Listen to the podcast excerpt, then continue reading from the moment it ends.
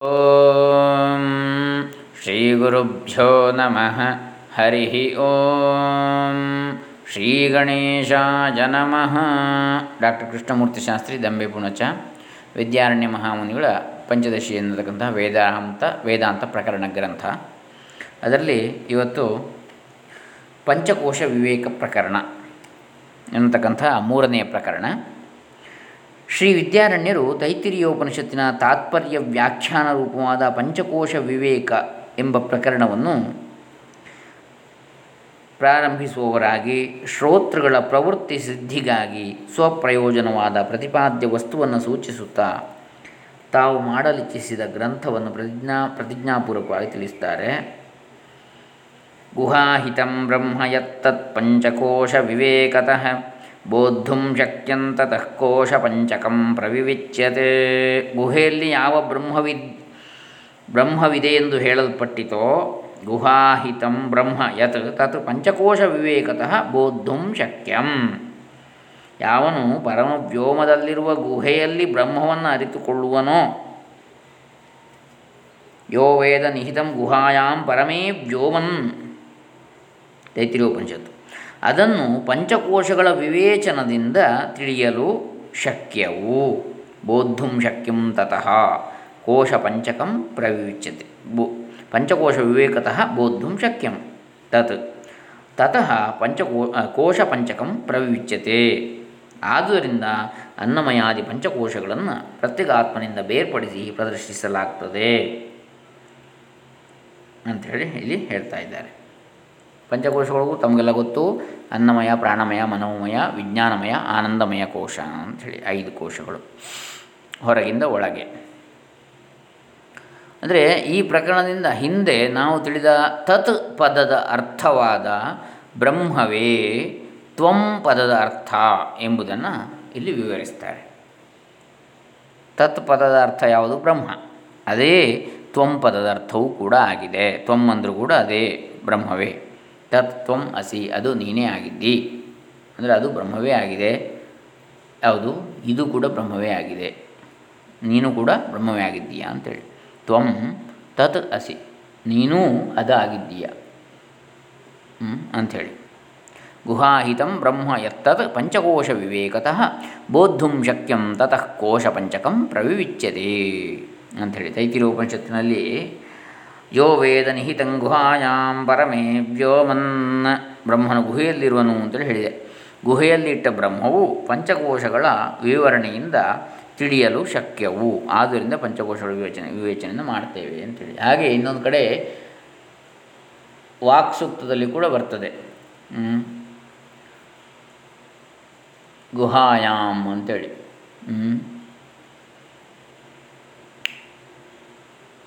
ಗುಹೆಯ ಒಳಗಡೆ ಇದೆ ಅಂತರ್ ನಿಹಿತವಾಗಿದೆ ಅಂಥೇಳಿ ಅಂದರೆ ಗೂಢವಾಗಿದೆ, ನಿಗೂಢವಾಗಿದೆ. ಆತ್ಮ ಅಥವಾ ಬ್ರಹ್ಮ ಎನ್ನತಕ್ಕಂಥದ್ದು ಅಂಥೇಳಿ ಅರ್ಥ.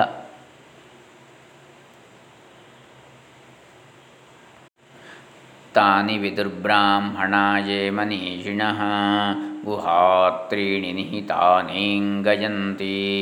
ತುರೀಯಂ ವಾಚೋ ಮನುಷ್ಯ ವದಂತಿ ಅಂದರೆ ಪರ ಪಶ್ಯಂತಿ, ವೈಖರಿ, ಪರ ಪಶ್ಯಂತಿ, ಮಧ್ಯಮ ಅಂತ ಮೂರು ಇವುಗಳು ಒಳಗಿವೆ ಸುಪ್ತವಾಗಿ ತುರಿಯಂ ವಾಚೋ ಮನುಷ್ಯ ವದಂತಿ. ನಾಲ್ಕನೇದಾದಂತಹ ವೈಖರಿ ಮಾತು ಎನ್ನತಕ್ಕಂಥದ್ದನ್ನು ಈ ಮನುಷ್ಯರೇ ಮೊದಲಾದವರು ಮಾತನಾಡುವಾಗ ಬಳಸ್ತಾರೆ. ಪರ ಪಶ್ಯಂತಿ, ಮಧ್ಯಮ ಎನ್ನುವಂಥದ್ದು ಗುಹೆಯೊಳಗೆ ಅಂತರ್ನಿಹಿತವಾಗಿದೆ. ಅದನ್ನೇ ಪ್ರಣವ ಅನಾಹತನಾದ ಅಂತೇಳಿ ಹೇಳ್ತಕ್ಕಂಥದ್ದು. ಪರ ಎನ್ನತಕ್ಕಂಥದ್ದನ್ನು. ಆಮೇಲೆ ಪಶ್ಯಂತಿ ಪಶ್ಯಂತಿ ಅಂತೇಳಿ ಹೇಳಿದರೆ ಅದನ್ನು ಮನಸ್ಸಿನಲ್ಲಿ ಅವನು ಕಾಣತಕ್ಕಂಥದ್ದು, ಯಾವುದೋ ಒಂದು ವಿಚಾರವನ್ನು. ಪರ ಅಂದರೆ ಅನಾಹತನಾದ ಅದು ಮೂಲ, ಅದು ಅವ್ಯಾಕೃತ, ಅಲ್ಲಿ ಯಾವುದೇ ವಿಕಲ್ಪಗಳಿಲ್ಲ ಮನಸ್ಸಿನ. ಪಶ್ಯಂತಿಯಲ್ಲಿ ಏನೋ ಮನಸ್ಸಿನಲ್ಲಿ ಕಾಣ್ತಾನೆ. ಮಧ್ಯಮ ಅಂದರೆ ಅದು ಇನ್ನೇನು ಇಲ್ಲಿಗೆ ಬಂದಿದೆ ಗಂಟಲೆ ಒಳಗೆ ಹೊರಗೆ ಬಂದಿದೆ. ಏನು ಹೇಳಬೇಕು ಅವನೀಗ ಯೋಚನೆ ಮಾಡಿದ್ದನ್ನು. ವೈಖರಿ ಅಂದರೆ ಸ್ಪಷ್ಟವಾಗಿ ನಾಲಗೆ ಬಾಯಿಯ ಮುಖಾಂತರ ವಾಗಿಂದ್ರಿಯದ ಮುಖಾಂತರ ಹೊರಗೆ ಉಚ್ಚರಿಸ್ತಕ್ಕಂಥದ್ದು.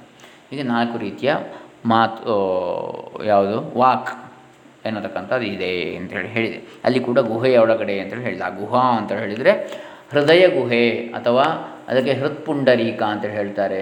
ಆಮೇಲೆ ಬೇರೆ ಬೇರೆ ಹೆಸರುಗಳಿಂದ ಅದನ್ನು ಕರೀತಾರೆ. ಹೃದಯ ಎನ್ನುವುದನ್ನು ಹೃದಯಾಕಾಶ ಅಂತೇಳಿ ಕರೀತಾರೆ. ಇತ್ಯಾದಿಗಳನ್ನು. ಹೀಗೆ ಇಲ್ಲಿ ನಾವು ಒಂದನೇ ಶ್ಲೋಕವನ್ನು ನೋಡಿದ ಆಯಿತು. ಗುಹೆಯಲ್ಲಿಟ್ಟ ಬ್ರಹ್ಮವು ಪಂಚಕೋಶಗಳ ವಿವರಣೆಯಿಂದ ತಿಳಿಯಲು ಶಕ್ಯವು. ಆದ್ದರಿಂದ ಪಂಚಕೋಶಗಳ ವಿವೇಚನೆಯನ್ನು ಮಾಡ್ತೇವೆ ಅಂಥೇಳಿ ಆನಂದವಲ್ಲಿಯ ಆರಂಭದಲ್ಲಿಯೇ ಬ್ರಹ್ಮವಿದಾಪ್ನೋತಿ ಪರಂ ತದೇಶಾಭ್ಯುಕ್ತ ಸತ್ಯಂ ಜ್ಞಾನಮನಂತಂ ಬ್ರಹ್ಮ ಯೋ ವೇದ ನಿಹಿತಂ ಗುಹಾಜಾಂ ಪರಮೇ ವ್ಯೋಮನ್ ಅಂತೇಳಿ ದೈತಿರ ಉಪನಿಷತ್ತು ಎರಡು ಒಂದರಲ್ಲಿ ಬರ್ತದೆ, ಆನಂದವಲ್ಲಿಯ ಆರಂಭದಲ್ಲಿ ಬ್ರಹ್ಮವನ್ನು ಅರಿತವನು ಶ್ರೇಷ್ಠವಾದ ಬ್ರಹ್ಮವನ್ನೇ ಪಡೆಯುತ್ತಾನೆ, ಎಂದರೆ ಬ್ರಹ್ಮವೇ ಆಗಿಬಿಡುತ್ತಾನೆ. ಆ ವಿಷಯದಲ್ಲಿ ಈ ಒಂದು ಋಕ್ ಹೀಗಿದೆ, ಸತ್ಯವು ಜ್ಞಾನವು ಅನಂತವೂ ಆದದ್ದು ಬ್ರಹ್ಮ ತದೇಶಾಭ್ಯು ಉಕ್ತ ಅಂತೇಳಿ. ಬ್ರಹ್ಮವಿತ್ ಆಪ್ನೋತಿ ಪರಂ ತದೇಶಾಭಿ ಉಕ್ತ ಸತ್ಯಂ ಜ್ಞಾನಮನಂದಂ ಬ್ರಹ್ಮ ಗುಹೆಯಲ್ಲಿರುವ ಅಂದರೆ ಪರಮಾಕಾಶದಲ್ಲಿ ಇರತಕ್ಕಂತಹ ಅದು ನಿಹಿತವಾಗಿದೆ. ಗುಹೆಯಲ್ಲಿರುವ ಪರಮಾಕಾಶದಲ್ಲಿ ಅದು ನಿಹಿತವಾಗಿದೆ. ಯೋ ವೇದ ನಿಹಿತಂ ಗುಹಾಯಾಂ ಪರಮೇ ವ್ಯೋಮನ್. ಅದನ್ನು ಅರಿತವನು ಬ್ರಹ್ಮವೇ ಆಗಿಬಿಡ್ತಾನೆ ಎಂದು ಆ ವಾಕ್ಯಗಳ ತಾತ್ಪರ್ಯ. ಇಲ್ಲಿ ಆ ಗುಹೆಯು ಯಾವುದೆಂಬ ಪ್ರಶ್ನೆ ಸಹಜವಾಗಿ ಹುಟ್ಟುತ್ತದೆ. ಗುಹೆ ಎಂದರೆ ಕಾಡಿನಲ್ಲಿ ಮೃಗಗಳಿರಬಹುದಾದ ಗುಹೆ ಎಂದು ಅಲ್ಲವೆಂದು ಯಾರಿಗಾದರೂ ಹೊಳೆಯುತ್ತದೆ. ಅದ ಹಾಗಾದರೆ ಯಾವುದನ್ನು ಇಲ್ಲಿ ಶ್ರುತಿಯು ಗುಹೆ ಎಂದು ಕರೆದಿದೆ? ಅನ್ನಮಯ ಆದಿ ಪಂಚಕೋಶಗಳೇ ಗುಹೆ. ಈ ಕೋಶ ಪಂಚಕಗಳ ಸ್ವರೂಪವನ್ನು ವಿವೇಚಿಸಿದರೆ ಗುಹೆಯ ಸ್ವರೂಪ ಚೆನ್ನಾಗಿ ತಿಳಿಯುತ್ತದೆ. ಆದ್ದರಿಂದ ಈ ಪಂಚಕೋಶಗಳನ್ನು ವಿವೇಚಿಸೋಣ. ಐದು ಗುಹೆಗಳು ಒಂದರೊಳಗೊಂದು ಇವೆ. ಕೊನೆಗೆ ಗುರಿ ಮುಟ್ತೇವೆ ಬ್ರಹ್ಮತತ್ವವನ್ನು ಅಂತೇಳಿ ವಿವೇಚಿಸುವುದಂದರೆ ಪ್ರತ್ಯೇಕ ಆತ್ಮವಾದ ಬ್ರಹ್ಮಕ್ಕಿಂತಲೂ ಈ ಪಂಚಕೋಶಗಳು ಬೇರೆಯಾದವು ಅಂತೇಳಿ ವಿಮರ್ಶಿಸಿ ತಿಳಿಯತಕ್ಕಂಥದ್ದು ಇದು ನಾವು ಒಂದನೇ ಶ್ಲೋಕದಲ್ಲಿ ಈ ಒಂದು ಇಡೀ ಪ್ರಕರಣದ ಪಂಚಕೋಶ ವಿವೇಕ ಪ್ರಕರಣ ಪ್ರಕರಣ ಎಂತಕ್ಕಂಥ ಮೂರನೇ ಪ್ರಕರಣದ ಒಂದು ಸೂಚನೆಯನ್ನು ಇಲ್ಲಿ ಕೊಟ್ಟಿದೆ. ವಿಚಾರ ಏನೇನು ಬರ್ತದೆ ಅಂತೇಳಿ. ಈಗ ಆ ಗುಹೆಯು ಯಾವುದೆಂಬುದನ್ನು ಹೇಳ್ತಾ ಇದ್ದಾರೆ. ದೇಹಾದಭ್ಯಂತರ ಪ್ರಾಣ, ಪ್ರಾಣಾದಭ್ಯಂತರಂ ಮನಃ. ತತಃ ಕರ್ತಾದತೋ ಭೋಕ್ತಾ ಗುಹಾಸೇಯಂ ಪರಂಪರಾ ಅನ್ನಮಯವೆನಿಸುವ ದೇಹಕ್ಕಿಂತ ಪ್ರಾಣವು ಒಳಗಿದೆ. ಪ್ರಾಣಕ್ಕಿಂತ ಮನವು ಒಳಗಿದೆ. ಮನಸ್ಸಿನ ಆಚೆಗೆ ಕರ್ತನು, ವಿಜ್ಞಾನಮಯ ಕೋಶ. ಅನಂತರ ಭೋಕ್ತ, ಆನಂದಮಯ ಕೋಶ. ಹೀಗೆ ಒಂದರೊಳಗೊಂದು ಇರುವ ಕೋಶ ಪರಂಪರೆಗೆ ವೇದಾಂತದಲ್ಲಿ ಗುಹೆ ಅಂತೇಳಿ ಹೆಸರು. ಅನ್ನಮಯ ಕೋಶದೊಳಗೆ ಪ್ರಾಣಮಯ ಕೋಶವಿರುವುದು, ಪ್ರಾಣಮಯ ಕೋಶದೊಳಗೆ ಮನೋಮಯ ಕೋಶವಿರುವುದು, ಮನೋಮಯ ಕೋಶದೊಳಗೆ ಕರ್ತೃವೆನಿಸಿದ ವಿಜ್ಞಾನಮಯ ಕೋಶವಿರುವುದು, ಅದರೊಳಗೆ ಭೋಕ್ತೃವೆನಿಸಿದ ಆನಂದಮಯ ಕೋಶವಿರುವುದು. ಹೀಗೆ ಅನ್ನಮಯದಿಂದ ಹಿಡಿದು ಆನಂದಮಯದವರೆಗೆ ಪರಂಪರೆಯಾಗಿರತಕ್ಕ ಪಂಚಕೋಶವು ಶ್ರುತಿಯಲ್ಲಿ ಗುಹೆ ಎನಿಸಿದೆ ನಮ್ಮ ಸ್ಥೂಲ ಶರೀರ ಉಂಟಷ್ಟೇ. ಇದು ಅನ್ನದಿಂದ ಹುಟ್ಟಿ ಅನ್ನದಿಂದಲೇ ಬದುಕಿಕೊಂಡಿದೆ. ಆದ್ದರಿಂದ ಈ ದೇಹಕ್ಕೆ ಅನ್ನಮಯ ಕೋಶ ಅಂತ ಹೆಸರು. ಹೊರಗೆ ಕಾಣ್ತಕ್ಕಂಥ ಶರೀರ ನಮ್ಮದು ಸ್ಥೂಲ ಶರೀರ. ಇದರೊಳಗಡೆ ಇರತಕ್ಕಂಥದ್ದು ಪ್ರಾಣ. ಅದೇ ಪ್ರಾಣಮಯ ಕೋಶ. ಅದರೊಳಗಡೆ ಇರುವುದು ಮನೋಮಯ ಕೋಶ. ಇವೆರಡೂ ಸೇರಿ ಇದಕ್ಕೆ ಸೂಕ್ಷ್ಮ ಶರೀರ ಅಂತ ಹೇಳ್ತಾರೆ. ಈ, ಅದಕ್ಕೆ ಅಂತರವಾದದ್ದು ಅದರೊಳಗಿರುವುದು ವಿಜ್ಞಾನಮಯ ಕೋಶ. ಇದು ಕರ್ತ ಎನಿಸಿಕೊಂಡಿದೆ. ಅದಕ್ಕೂ ಅಂತರವಾದದ್ದು ಆನಂದಮಯ ಕೋಶ. ಇದು ಭೋಕ್ತ. ಈ ಐದು ಕೋಶಗಳು ಒಂದರೊಳಗೊಂದಿರುವ ಗುಹೆ ಎನಿಸಿಕೊಂಡಿವೆ. ಈ ಗುಹೆಯೊಳಗೆ ಆತ್ಮನಿದ್ದಾನೆ ಎಂಬುದು ಅಭಿಪ್ರಾಯ. ಇದು, ಇದನ್ನು ಮನೆಯಲ್ಲಿ ಟ್ರೆಜರಿಯೊಳಗಿಟ್ಟಿರುವ ಚಿನ್ನದ ಸವರನ್ನಿಗೆ ಹೋಲಿಸಬಹುದು. ಮನೆಯೇ ಅನ್ನಮಯ ಕೋಶವಿದ್ದಂತೆ, ಅದರೊಳಗೆ ಒಂದು ಕೋಣೆ ಪ್ರಾಣಮಯ ಕೋಶವಿದ್ದಂತೆ, ಅದರಲ್ಲಿ ಒಂದು ಕಬ್ಬಿಣದ ಬೀರು, ಇದು ಮನೋಮಯ ಕೋಶ, ಅದರೊಳಗೆ ಒಂದು ಒಳಖಾನೆ, ವಿಜ್ಞಾನಮಯ ಕೋಶ, ಅದರೊಳಗೆ ಒಂದು ಸಂಪುಟ, ಅದು ಆನಂದಮಯ ಕೋಶ, ಅದರೊಳಗಡೆ ಆತ್ಮನೆಂಬ ಸವರನ್ನು. ಈ ಸವರನ್ನು ಹೊರಗಡೆ ಇನ್ನೆಲ್ಲಿಯೂ ಇಲ್ಲ, ನಮ್ಮೊಳಗೆ ಇದೆ. ಇದು ನಾವು ನೋಡ್ತಕ್ಕಂಥ ಈ ಒಂದು ಪಂಚಕೋಶಗಳ ವ್ಯವಸ್ಥೆ.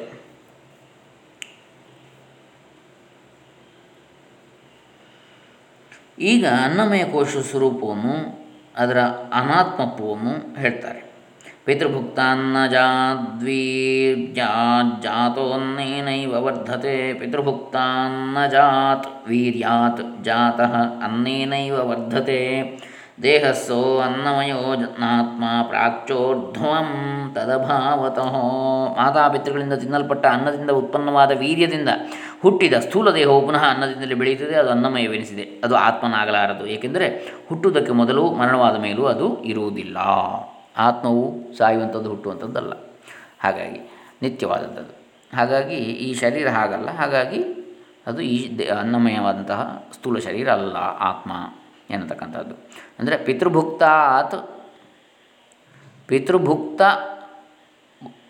ಅನ್ನಜ ಪಿತೃಭುಕ್ತವಾದ ಅನ್ನದಿಂದ ಹುಟ್ಟಿದ ವೀರ್ಯಾತ್ ಜಾತಃ, ಅನ್ನೇನ ಏವ ವರ್ಧತೆ, ಅದರಿಂದ ಹುಟ್ಟಿದಂಥ ಶರೀರ, ಅದು ಅನ್ನದಿಂದಲೇ ವರ್ಧಿಸ್ತದೆ. ದೇಹ ಸಹ ಅನ್ನಮಯವೋ ಅನಾತ್ಮ, ಅಂತಹ ದೇಹವು ಅನ್ನಮಯವಾದದ್ದು, ಅದು ಅನಾತ್ಮವು ಪ್ರಾಕ್ಚೋರ್ಧ್ವಂ ತದಭಾವತಃ ಪ್ರಾಕ್ಚ ಊರ್ಧ್ವನ್ ತದ್ ಅಭಾವತಃ, ಹಿಂದೆಯೂ ಇರಲಿಲ್ಲ, ಅದು ಹುಟ್ಟುವ ಮೊದಲು.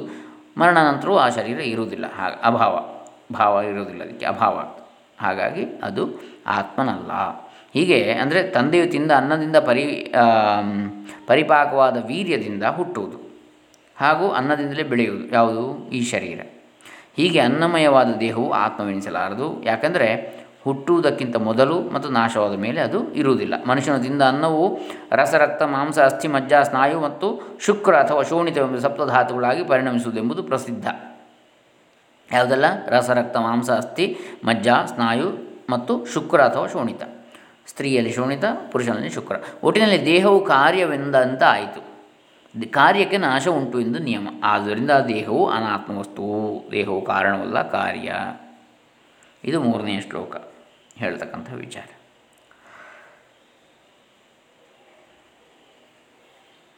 ತಂದೆಯು ತಿಂದ ಅನ್ನದಿಂದ ವೀರ್ಯವು ಹುಟ್ಟುತ್ತದೆ. ಅದರಿಂದ ಈ ದೇಹ ಹುಟ್ಟಿದೆ. ಅನ್ನದಿಂದಲೇ ಇದು ಬೆಳೆಯುತ್ತಿದೆ. ಆದ್ದರಿಂದ ಇದು ಅನ್ನಮಯವೆನಿಸಿದೆ. ಅನ್ನಮಯವೆಂದರೆ ಅನ್ನದ ವಿಕಾರ ಅಂತೇಳಿ ಅರ್ಥ. ವಿಕಾರವು ಪ್ರಕೃತಿಯ ಇನ್ನೊಂದು ಅವಸ್ಥೆ ಪ್ರಕೃತಿಯ ರೂಪಾಂತರ. ವಿಕಾರಾರ್ಥದಲ್ಲಿ ಮಯಟ್ ಎಂಬ ಪ್ರತ್ಯಯವು ಬಂದು ಅನ್ನಮಯವೆಂಬ ರೂಪವಾಗ್ತದೆ. ಮೃತ್ತಿಕೆಯ ವಿಕಾರವಾದ ಗಡಿಗೆ ಮೃತ್ತಿಕಾಮಯ, ಸುವರ್ಣಮಯ ಆಭರಣ, ಸುವರ್ಣದ ವಿಕಾರವೆಂದರ್ಥ. ಈ ಶರೀರವು ಆತ್ಮವಾಗಲಾರದು ಏಕೆಂದರೆ ಇದಕ್ಕೆ ಜನ್ಮವಿದೆ. ಹುಟ್ಟುವುದಕ್ಕೆ ಮೊದಲಿಗೆ ಇರಲಿಲ್ಲ, ಸತ್ತ ಮೇಲೂ ಇದು ಇರುವುದಿಲ್ಲ. ಈ ದೇಹಕ್ಕೆ ಆದ್ಯಂತಗಳಿವೆ. ಇದು ನಿತ್ಯವಲ್ಲ. ಆತ್ಮವಾದರೂ ಆದ್ಯಂತರಹಿತವೂ ನಿತ್ಯವಾದದ್ದು. ಇದರಿಂದ ಅನ್ನಮಯ ಕೋಶವಾದ ಈ ಶರೀರವು ಆತ್ಮವಲ್ಲವೆಂದು ಸಿದ್ಧವಾಗುತ್ತದೆ ಅಂತೇಳಿ ಈ ಮೂರನೇ ಶ್ಲೋಕದಲ್ಲಿ ನಾವು ಕಾಣ್ತೇವೆ ಪೂರ್ವಜನ್ಮಸ್ಯ ಪೂರ್ವಜನ್ಮನ್ಯನ್ ಅಸನ್ನೇತಜ್ಜನ್ಮ ಸಂಪಾದಯೇತ್ ಕಥಂ ಭಾವಿ ಜನ್ಮನ್ಯಸತ್ಕರ್ಮ ನ ಭುಂಜೀತೇಹ ಸಂಚಿತಂ ಸ್ಥೂಲ ದೇಹವನ್ನೇ ಆತ್ಮನೆಂದು ಭಾವಿಸಿದ ಪಕ್ಷದಲ್ಲಿ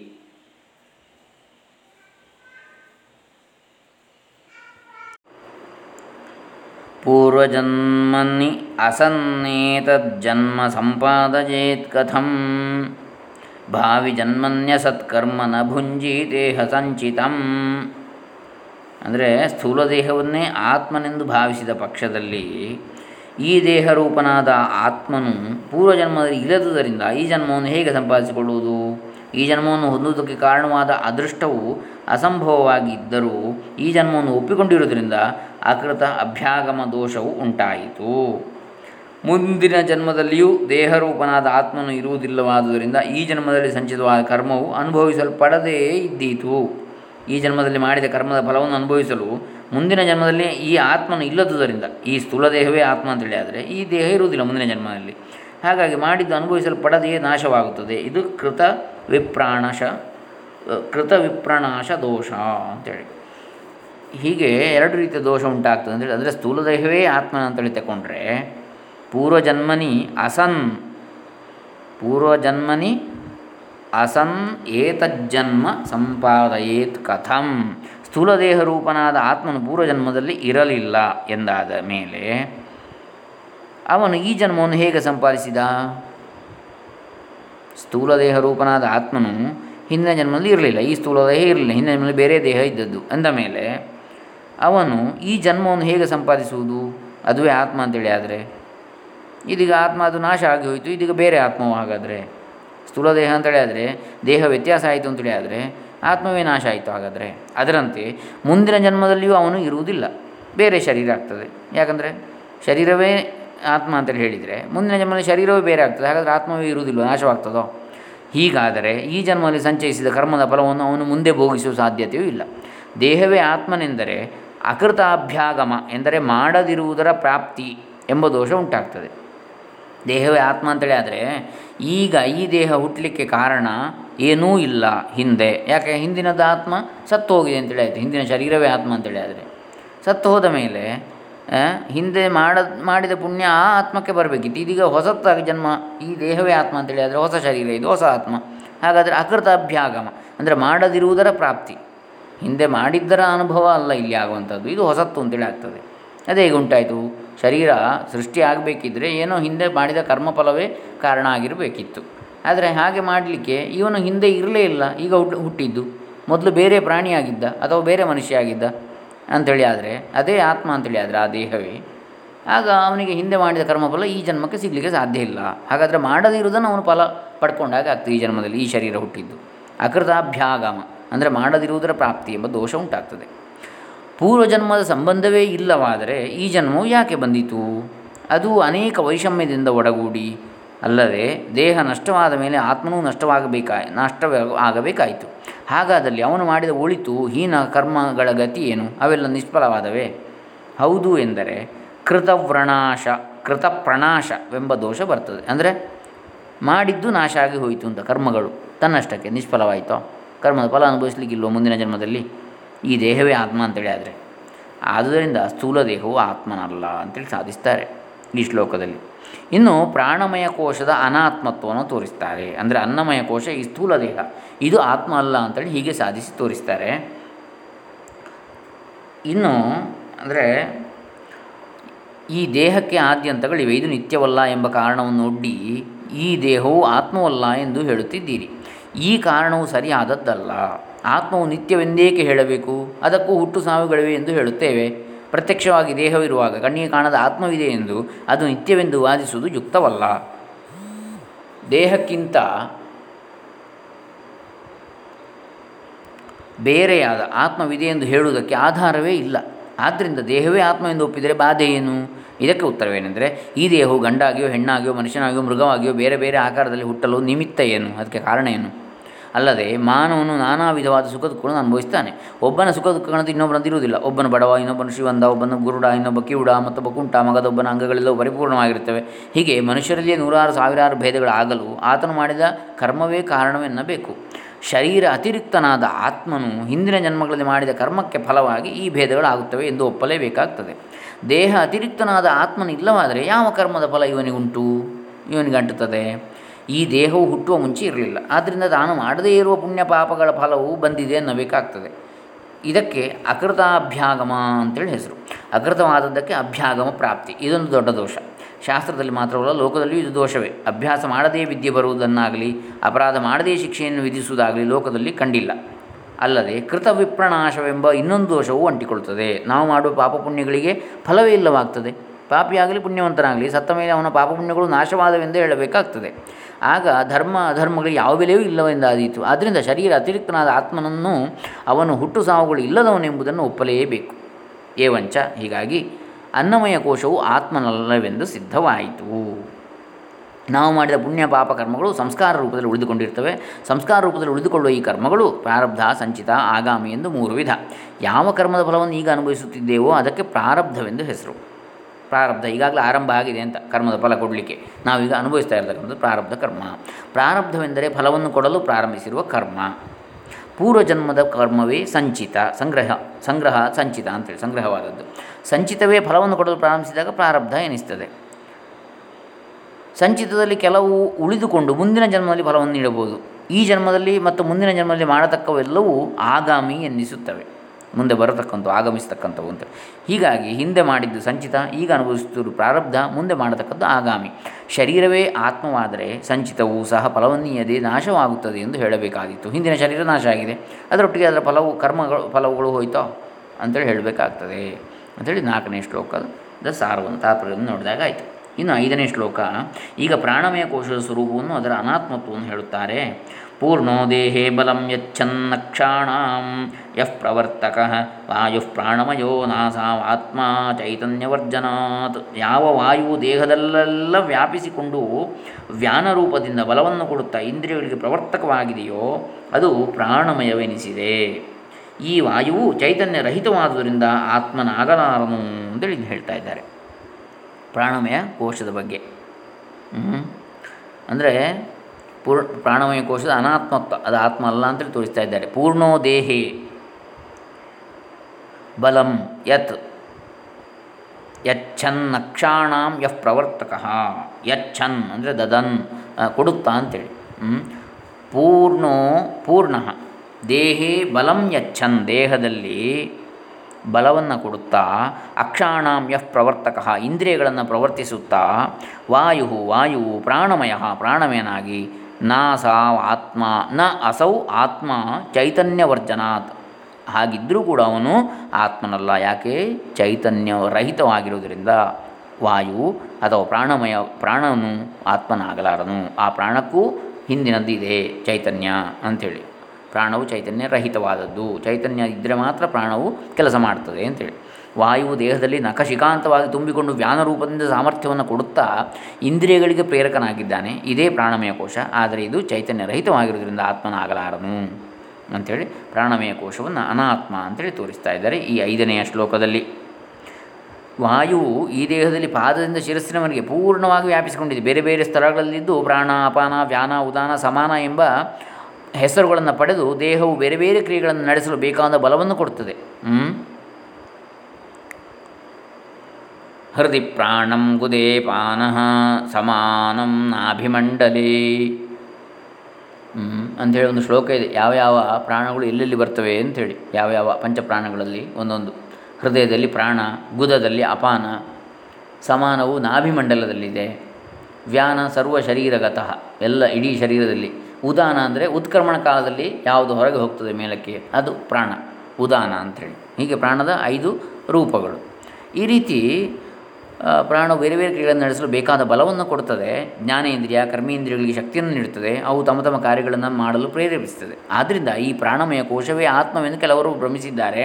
ಅದು ಆತ್ಮವಲ್ಲ, ಏಕೆಂದರೆ ಈ ವಾಯುವಿಗೆ ಚೈತನ್ಯವಿಲ್ಲ. ವಾಯುವನ್ನು ಬೀಸುವಂತೆ ಮಾಡುವಂಥವು ಯಾವನು?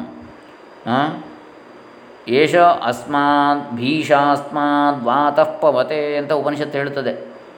ಇವನ ಭಯದಿಂದ ಗಾಳಿಯೂ ಬೀಸ್ತದೆ ಅಂತೇಳಿ. ಯಾವನ ಭಯ ಅದು? ಅದೇ ಬ್ರಹ್ಮ ವಸ್ತು, ಅದೇ ಆತ್ಮವಸ್ತು ಅಂಥೇಳಿ ಅದು ಚೈತನ್ಯ. ಅದಿಲ್ಲದಿದ್ದರೆ ಗಾಳಿಯೂ ಅಲ್ಲಾಡೋದಿಲ್ಲ. ಹಾಗಾಗಿ ವಾಯುವಿಗೆ ಚೈತನ್ಯವಿಲ್ಲ, ಇದು ಜಡ. ಸತ್ಯಂ ಜ್ಞಾನಮನಂತಂ ಬ್ರಹ್ಮ. ತೈತಿರ ಉಪನಿಷತ್ತು ಇತ್ಯಾದಿ ಶ್ರುತಿಗಳಾದರೂ ಆತ್ಮನು ಜ್ಞಾನ ಸ್ವರೂಪನಿಂದ ಹೇಳುತ್ತವೆ ಜಡವೆಂದರೆ ಜ್ಞಾನರಹಿತವೆಂದರ್ಥ. ಜಡದಲ್ಲಿಯೂ ಕ್ರಿಯೆ ಇರಬಹುದು, ನೀರು ಹರಿಯುತ್ತದೆ, ಯಂತ್ರವು ಚಲಿಸುತ್ತದೆ, ಅಷ್ಟು ಮಾತ್ರದಿಂದ ಅವೆಲ್ಲವೂ ಚೇತನ ವಸ್ತುಗಳಾಗುವುದಿಲ್ಲ. ಚೈತನ್ಯವಿಲ್ಲದ್ದು ಆತ್ಮವಲ್ಲವೆಂದು ಸುಲಭವಾಗಿ ಗ್ರಹಿಸಬಹುದು. ಹಾಗಾಗಿ ಪ್ರಾಣಮಯ ಕೋಶವು ಆತ್ಮವಲ್ಲ ಅಂತೇಳಿ ಹೇಳಿದಾಗ ಆಯಿತು ಇನ್ನು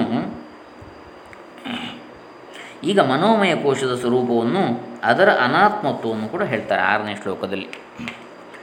ಅಹಂತಾಂ ಮಮತಾಂಗೇ ಹೇ ಗೇಹಾದೌ ಅಹಂತಾಂ ಮಮತಾಂ ದೇಹೇ ಗೇಹಾದೌ ಚ ಕರೋತಿ ಯಹ ಕಾಮಾದ್ಯವಸ್ಥೆಯ ಭ್ರಾಂತೋ ನಾಸಾವಾತ್ಮ ಮನೋಮಯ ಯಾವ ಮನಸ್ಸು, ದೇಹ, ಮನೆ ಮೊದಲಾದವುಗಳಲ್ಲಿ ಅಹಂಕಾರ ಮಮಕಾರಗಳನ್ನು ಉಂಟು ಮಾಡುವುದೋ ಯಾವ ಮನಸ್ಸು ದೇಹ, ಮನೆ ಮೊದಲಾದವುಗಳಲ್ಲಿ ನಾನು ನನ್ನದು ಇತ್ಯಾದಿ ಅಹಂಕಾರ ಮಮಕಾರಗಳನ್ನು ಉಂಟು ಮಾಡುವುದೋ ಅದು ಮನೋಮಯವೆನಿಸಿದೆ. ಕಾಮ ಕ್ರೋಧಾದಿಗಳಿಂದ ನಿಯತ ಸ್ವಭಾವವಿಲ್ಲದ ಅನಿಯತ ಸ್ವಭಾವದ ಮನೋಮಯವೂ ಆತ್ಮನಾಗಲಾರದು ಅಂಥೇಳಿ ಈಗ ಮನೋಮಯ ಕೋಶವನ್ನು ಆತ್ಮನಲ್ಲ ಅಂತೇಳಿ ಹೇಳ್ತಾ ಇದ್ದಾರೆ. ಇವೆಲ್ಲವೂ ಬೇರೆ ಬೇರೆ ಗುಹೆಗಳು ಅಂತ ಹೇಳಿದರೆ ಆ ಗುಹೆಯ ಒಳಗಡೆ ಇರತಕ್ಕಂಥ ಪಂಚಕೋಶಗಳೆಂಬ ಐದು ಗುಹೆಗಳಿಂದಲೂ ಒಳಗೆ ಆಚೆಗೆ ಇರತಕ್ಕಂಥದ್ದೇ ಆತ್ಮಚೈತನ್ಯ ಅಂದರೆ ಇಲ್ಲಿ ಹೇಳ್ತಾ ಇರುವಂಥದ್ದು. ಇದು ಪಂಚಭೂತ ಪಂಚಕೋಶ ವಿವೇಕ ಪ್ರಕರಣ. ಎರಡನೆಯದು ನಾವು ನೋಡ್ತಾ ಇದ್ದು ಮೂರನೆಯದು ನಾವು ನೋಡ್ತಾ ಇದ್ದೇವೆ, ಪಂಚದಶಿ ವಿದ್ಯಾರಣ್ಯರ ಪಂಚದಶಿಯಲ್ಲಿ. ಅಂದರೆ ಮನೋಮಯ ಕೋಶದ ಅನಾತ್ಮತ್ವವನ್ನು ನಾವು ನೋಡಿದ ಮೇಲೆ ಈಗ ಅಂದರೆ ಪ್ರಾಣಮಯ ಕೋಶದ ಅನಾತ್ಮತ್ವ ನೋಡಿದ ಮೇಲೆ ಮನೋಮಯ ಕೋಶದ ಅನಾತ್ಮತ್ವವನ್ನು ನೋಡೋ, ತೋರಿಸ್ತಾ ಇದ್ದಾರೆ ವಿದ್ಯಾರಣ್ಯರು. ಅಹಂತಾಂ ಮಮತಾಂ ದೇಹೇ ಗೇಹಾದೌ ಚ ಕರೋತಿ. ಯಹ ಕಾಮಾದ್ಯವಸ್ಥೆಯ ಭ್ರಾಂತ ನ ಅಸೌ ಆತ್ಮ ಮನೋಮಯ. ದೇಹದ ಮೇಲೆ ನಾನು ಎಂಬ ಅಭಿಮಾನ ತಾಳುತ್ತಾ, ಮನೆ ಮೊದಲಾದವುಗಳಲ್ಲಿ ಮಮತೆ ನನ್ನದು ಎಂಬುದನ್ನು ತಾಳುತ್ತಾ ಇರತಕ್ಕಂಥದ್ದು ಅದು ಮನಸ್ಸು. ಕಾಮಾದಿ ಕ್ರೋಧ ಲೋಭ. ಕಾಮ, ಕ್ರೋಧ, ಲೋಭ, ಮೋಹ, ಮದ, ಮಾತ್ಸರ್ಯ ಮುಂತಾದವುಗಳಿಂದ ಹರಿದಾಡುತ್ತಿರುವ ಅಸ್ಥಿರವಾದ ಮನಸ್ಸು ಆತ್ಮನಾಗಲಾರದು. ಅದು ಅಸ್ಥಿರವಾದದ್ದು ಅಂತೇಳಿ ಈ ಆರನೇ ಶ್ಲೋಕದಲ್ಲಿ ಹೇಳ್ತಾ ಇದೆ. ಮನೋಮಯ ಕೋಶವು ಆತ್ಮವಲ್ಲ. ನಾನು ನನ್ನದೆಂಬ ಅಭಿಮಾನವನ್ನು ಹುಟ್ಟಿಸಿ ಮೆರೆಯುತ್ತಿರುವ ಮನಸ್ಸನ್ನು ಮನೋಮಯ ಅಂತ ಹೇಳ್ತಾರೆ. ಕಾಮ, ಕ್ರೋಧ, ದ್ವೇಷ ಅಸೂಯೆ ಮೊದಲಾದ ದುರ್ಗುಣಗಳ ತವರು ಮನೆ ಇದು. ಪ್ರೀತಿ, ವಾತ್ಸಲ್ಯ ಮುಂತಾದ ಸದ್ಗುಣಗಳಿಗೂ ಇದು ಆಶ್ರಯವಾಗಿರಬಹುದು. ಹೇಗಿದ್ದರೂ ಈ ವೃತ್ತಿಗಳು ಶಾಶ್ವತವಾಗಿ ನಿಂತಿರುವುದಿಲ್ಲ. ನಾನಾ ನಿಮಿತ್ತಗಳಿಂದ ಈ ಗುಣಗಳು ಬೇರೆ ಬೇರೆಯಾಗಿ ಬಿಡುತ್ತವೆ. ಪ್ರೀತಿಗೆ ಅಡ್ಡಿ ಆಡ, ಆದೊಡನೆ ಕ್ರೋಧ ಹುಟ್ಟುತ್ತದೆ. ಕ್ರೋಧವು ದ್ವೇಷವಾಗಿ ಪರಿಣಮಿಸಬಹುದು. ಒಂದು ದಿನದಲ್ಲಿ ಹಲವಾರು ಕಾರಣಗಳಿಂದ ಮನೋವ್ಯಾಪಾರವು ವಿಭಿನ್ನವಾಗುವುದು ಎಲ್ಲರ ಅನುಭವದಲ್ಲಿದೆ ಕಾಮಾದಿ ಅವಸ್ಥೆಗಳು ಹುಟ್ಟುವುದರಿಂದ ಮನಸ್ಸು ರೂಪಾಂತರಗೊಂಡು ವಿಕಾರಿಯಾಗ್ತದೆ. ಆತ್ಮನು ವಿಕಾರಿಯಲ್ಲ. ಸದಾ ಒಂದೇ ಸ್ಥಿತಿಯಲ್ಲಿ ಇರತಕ್ಕವನು. ಆನಂದೈಕ ಸ್ವರೂಪನು. ಇತ್ಯಾದಿ ಕಾರಣಗಳಿಂದ ಮನೋಮಯ ಕೋಶವು ಆತ್ಮನಲ್ಲ ಅಂಥೇಳಿ ನಾವು ಈ ಆರನೇ ಶ್ಲೋಕದಲ್ಲಿ ತಿಳಿಯಬೇಕಾಗ್ತದೆ. ಮುಂದೆ ಏಳನೇ ಶ್ಲೋಕದಲ್ಲಿ ಏನು ಹೇಳ್ತಾ ಇದ್ದಾರೆ? ಈಗ ಕರ್ತೃ ಶಬ್ದದಿಂದ ಹೇಳಲ್ಪಟ್ಟ ವಿಜ್ಞಾನಮಯ ಆತ್ಮ ಅಥವಾ ವಿಜ್ಞಾನಮಯ ಸ್ವರೂಪವನ್ನು, ಮಯದ ಸ್ವರೂಪವನ್ನು ಅದರ ಅನಾತ್ಮತ್ವವನ್ನು ಹೇಳ್ತಾರೆ. ಲೀನಾ ಸುಪ್ತವು ವಪುರ್ಬೋಧೆ ವ್ಯಾಪ್ನುಜಾದ ನಖ ನಖಾಗ್ರಗ ಚಿಚ್ಛಾಯೋಪೇತಧೀರ್ನಾತ್ಮ ವಿಜ್ಞಾನಮಯ ಶಬ್ದ ಭಾಕ್ ಏಳನೇ ಶ್ಲೋಕ ಇದು. ಯಾವ ಬುದ್ಧಿಯು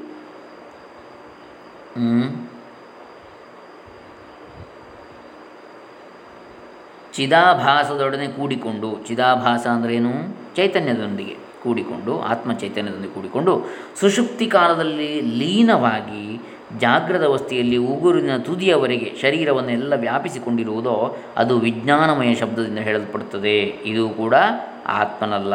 ಇದನ್ನು ಕರ್ತೃ ಅಂತ ಹೇಳ್ತಾ ಇದ್ದಾರೆ. ಕರ್ತ ಮಾಡುವ ನಾನು ಎನ್ನುವಂಥದ್ದು ವಿಜ್ಞಾನಾತ್ಮ, ವಿಜ್ಞಾನಮಯ ಕೋಶ.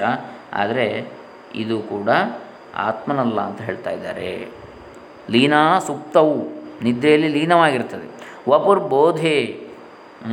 ಎಚ್ಚರವಾದಾಗ? ತಾನು ಎಚ್ಚರಗೊಂಡು, ವ್ಯಾಪ್ನುಯಾತ್ ಆನಖಾಗ್ರಗ ಉಗುರಿನ ತುದಿಯವರೆಗೂ ಅದು ವ್ಯಾಪ್ ವ್ಯಾಪಿಸಿಕೊಂಡಿರ್ತದೆ ಯಾವುದು? ವಿಜ್ಞಾನ. ಅಂದರೆ ಜ್ಞಾನ, ನಮಗೆ ತಿಳುವಳಿಕೆ. ಇನ್ನೊಂದು ಮುಟ್ಟಿದರೂ ಗೊತ್ತಾಗ್ತದೆ ಊರಿನ ತುದಿಯನ್ನು. ಸ್ಪರ್ಶ ಜ್ಞಾನ. ಹೀಗೆ ಇತ್ಯಾದಿಗಳು. ಚಿತ್.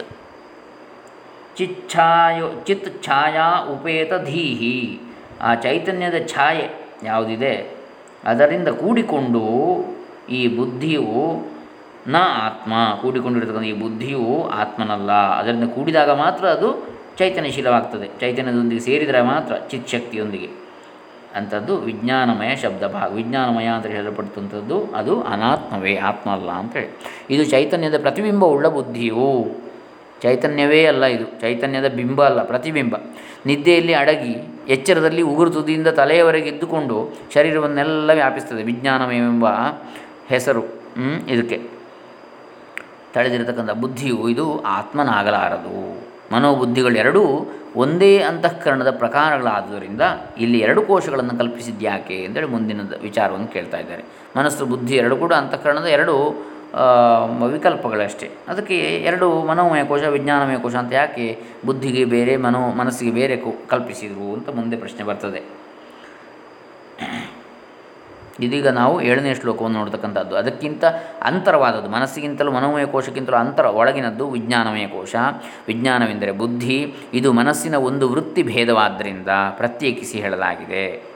ಅಂದರೆ ನಿಶ್ಚಯಾತ್ಮಕವಾದದ್ದೇ ಬುದ್ಧಿ. ವಿಕಲ್ಪಾತ್ಮಕವಾದದ್ದು, ಸಂಕಲ್ಪ ವಿಕಲ್ಪಾತ್ಮಕವಾದದ್ದು, ಮನಸ್ಸು, ರಾಗದ್ವೇಷಾತ್ಮಕವಾದದ್ದು. ಇದು ಬೇಕು, ಇದು ಬೇಡ ಅಂತ ಹೇಳುವಂಥದ್ದು ಯಾವುದು? ಅಂದರೆ ಬೇಕುಗಳು ಮತ್ತು ಬೇಡಗಳನ್ನು ಬಯಸತಕ್ಕಂಥದ್ದು ಮತ್ತು ನಿರೋಧಿಸ್ತಕ್ಕಂಥದ್ದು ಮನಸ್ಸು. ಬುದ್ಧಿ ಅನ್ನತಕ್ಕಂಥದ್ದು ನಿರ್ಣಯಿಸ್ತಕ್ಕಂಥದ್ದು ಜಡ್ಜ್ಮೆಂಟ್ ಮನಸ್ಸು ಎನ್ನತಕ್ಕಂಥದ್ದು ಅದು ಥಾಟ್ಸ್ ಬೇರೆ ಬೇರೆ ರೀತಿಯ ಯೋಚನೆಗಳು ಸಂಕಲ್ಪ ವಿಕಲ್ಪಗಳು, ಬೇರೆ ಬೇರೆ. ಹೀಗೆ ಅದು ವ್ಯತ್ಯಾಸ ಇದೆ, ಸ್ವಲ್ಪ ಅಂತರಂಗದಲ್ಲಿ ಎರಡು. ಹೀಗೆ ಇದು ಮನಸ್ಸಿನ ಒಂದು ವೃತ್ತಿ ಭೇದ, ಬುದ್ಧಿ ಅನ್ನತಕ್ಕಂಥದ್ದು. ಅಂತಃಕರಣದ ಸಂಕಲ್ಪ ವಿಕಲ್ಪಾತ್ಮಕವಾದ ವೃತ್ತಿಗೆ ಮನಸ್ಸೆಂದು ನಿಶ್ಚಯಾತ್ಮಕವಾದ ವೃತ್ತಿಗೆ ಬುದ್ಧಿ ಅಥವಾ ವಿಜ್ಞಾನವೆಂದು ಹೆಸರು. ಹೀಗೆ ವೃತ್ತಿಯ ಅವಸ್ಥಾ ಭೇದದಿಂದ ಎರಡು ಕೋಶಗಳೆಂದು ಕಲ್ಪಿಸಲಾಗಿದೆ. ಇದೇ ಕರ್ತ, ನಾನು ಮಾಡುತ್ತೇನೆ, ನಾನು ಹೋಗುತ್ತೇನೆ ಮುಂತಾದ ವಾಕ್ಯಗಳಲ್ಲಿ ನಾನು ಎಂದರೆ ವಾಸ್ತವವಾಗಿ ಬುದ್ಧಿಯೇ.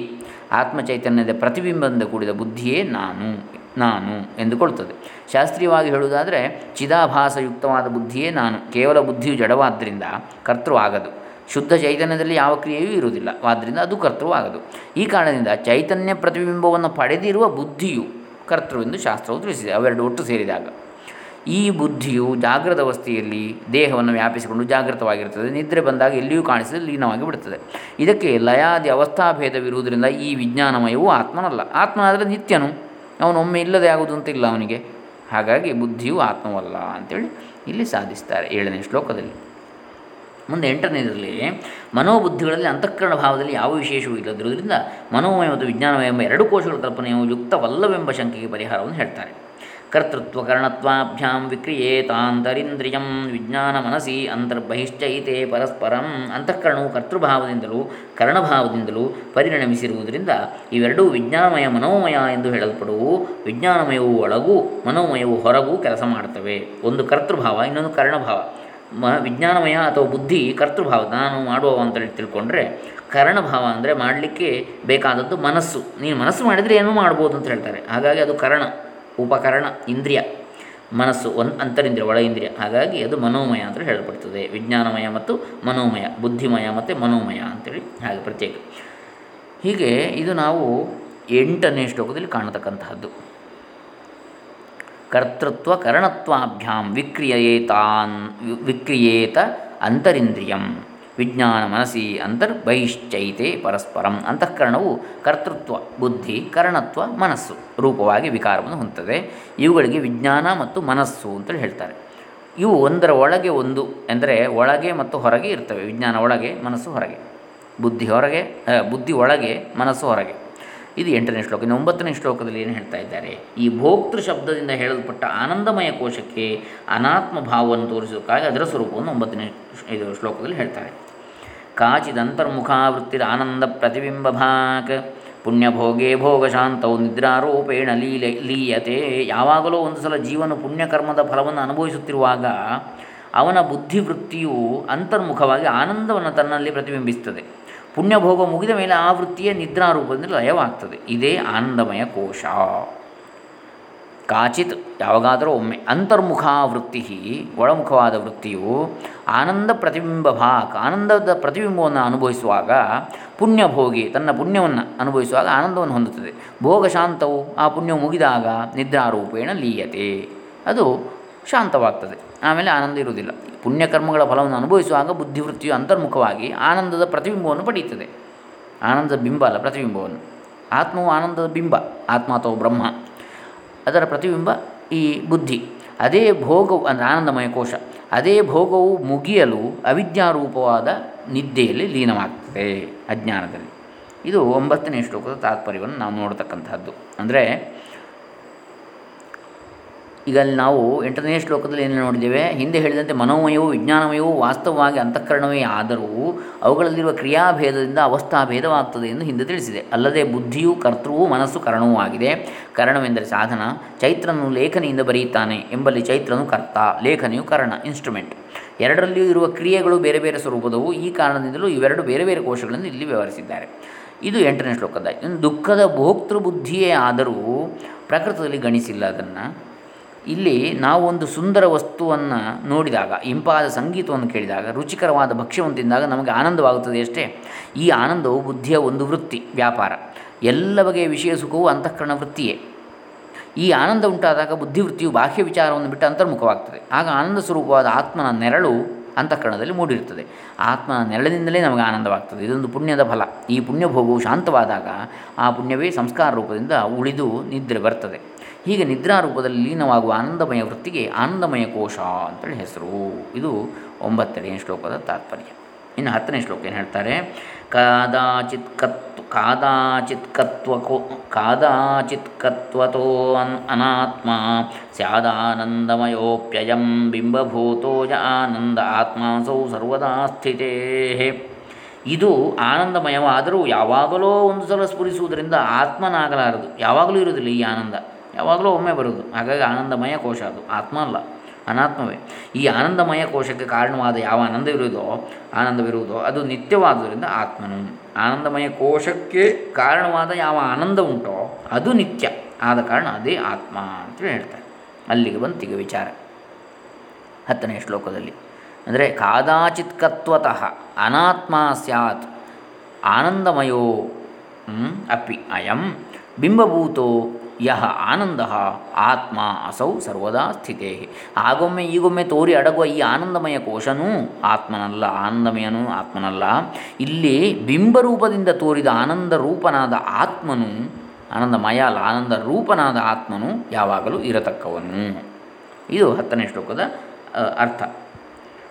ನಿತ್ಯನಾದ ಕಾರಣ ಆತ್ಮನು ಆನಂದಮಯ ಕಿಂತಲೂ ಒಳಗಿನವನು ಆನಂದನೇ ಸ್ವರೂಪ, ಆನಂದ ಸ್ವರೂಪವೇ ಆಗಿರ್ತಕ್ಕಂಥವನೇ ಆತ್ಮನು ಅಥವಾ ಬ್ರಹ್ಮನು ಅವನು ಅಂತೇಳಿ ಹೇಳ್ತಾ ಇದ್ದೆ ಇದು ಆನಂದಮಯವಾದರೂ ಆತ್ಮವಲ್ಲ, ಈ ಆನಂದವು ಯಾವಾಗಲೂ ಬರ್ತದೆ ಹೋಗ್ತದೆ, ಸದಾ ಇರುವುದಿಲ್ಲ. ಈ ವಿಷಯಾನಂದವು ಆನಂದ ಸ್ವರೂಪನಾದ ಪರಮಾತ್ಮನ ಪ್ರತಿಬಿಂಬ, ಪಡಿ ನೆಳಲು, ಇದು ಆತ್ಮವಲ್ಲ. ಈ ಪ್ರತಿಬಿಂಬಕ್ಕೆ ಬಿಂಬವಾಗಿರತಕ್ಕವನೇ ಶಾಶ್ವತ. ಬಿಂಬದ ಪ್ರತಿಬಿಂಬ ನಾವು ನೋಡೋದು. ಆತನೇ ಆತ್ಮ, ಬಿಂಬ. ಆತನು ಸರ್ವದಾ ಏಕರೂಪನಾಗಿರ್ತಾನೆ, ವಿಷಯ ಸುಖಗಳು ಅನಿತ್ಯ. ಅವು ನಿಜವಾದ ಆತ್ಮನ ನೆರಳುಗಳಿದ್ದಂತೆ. ಉಪಾಧಿ ನಿಮಿತ್ತವಾಗಿ ಕಾಣಿಸಿಕೊಂಡು ಲಯಿಸಿ ಹೋಗ್ತವೆ. ಅವು ಅನಿತ್ಯವಾದವು. ನಿತ್ಯನಾದ ಆನಂದ ಸ್ವರೂಪನೇ ಆತ್ಮನೆಂದು ತಿಳಿಯಬೇಕು ಅಂದರೆ ಹತ್ತನೇ ಶ್ಲೋಕದ ಅರ್ಥ, ತಾತ್ಪರ್ಯ. ಹನ್ನೊಂದರಿಂದ ನಾಳೆ ದಿವಸ ನೋಡೋಣ. ಪಂಚಕೋಶ ವಿವೇಕ ಪ್ರಕರಣ ಅಂತಕ್ಕಂತಹದ್ದು ಮೂರನೆಯ ಪ್ರಕರಣ ವಿವೇಕ ಪಂಚಕದಲ್ಲಿ. ಮೊದಲನೆಯ ಪಂಚಕ ವಿವೇಕ ಪಂಚಕ. ಅದರಲ್ಲಿ ಮೂರನೆಯ ಪ್ರಕರಣ, ಅದರಲ್ಲಿ ಹತ್ತು ಶ್ಲೋಕಗಳನ್ನು ನಾವು ನೋಡಿದ್ದೇವೆ ಇವತ್ತಿಗೆ. ವಿದ್ಯಾರಣ್ಯರ ಪಂಚದಶಿ ಇದರ ಇಪ್ಪತ್ತ ಮೂರನೇ ಕಂತು ಇಲ್ಲಿಗೆ ಮುಕ್ತಾಯವಾಯಿತು. ಹರಿರಾಮ ಎಲ್ಲರಿಗೂ ಬ್ರಹ್ಮಜ್ಞಾನ, ಬ್ರಹ್ಮ, ಬ್ರಹ್ಮಾನಂದ ಪ್ರಾಪ್ತಿಯಾಗಲಿ. ಎಲ್ಲರಿಗೂ ಸುಖ, ಶಾಂತಿ, ನೆಮ್ಮದಿಗಳು ದೊರಕಿ. ಲೋಕ ಸಮಸ್ತ ಸುಖಿನೋ ಭವಂತು. ಸರ್ವೇ ಜನ ಸುಖಿನೋ ಭವಂತು. ಸದ್ಗುರು ಕೃಪೆ ಎಲ್ಲರ ಮೇಲೂ ಹರಿಯಲಿ. ಶಂಕರಾಚಾರ್ಯರು ಅನುಗ್ರಹಿಸಲಿ ಅಂತೇಳಿ ಹೇಳ್ತಾ ಹರೇ ರಾಮ. ಓಂ ತತ್ಸತ್.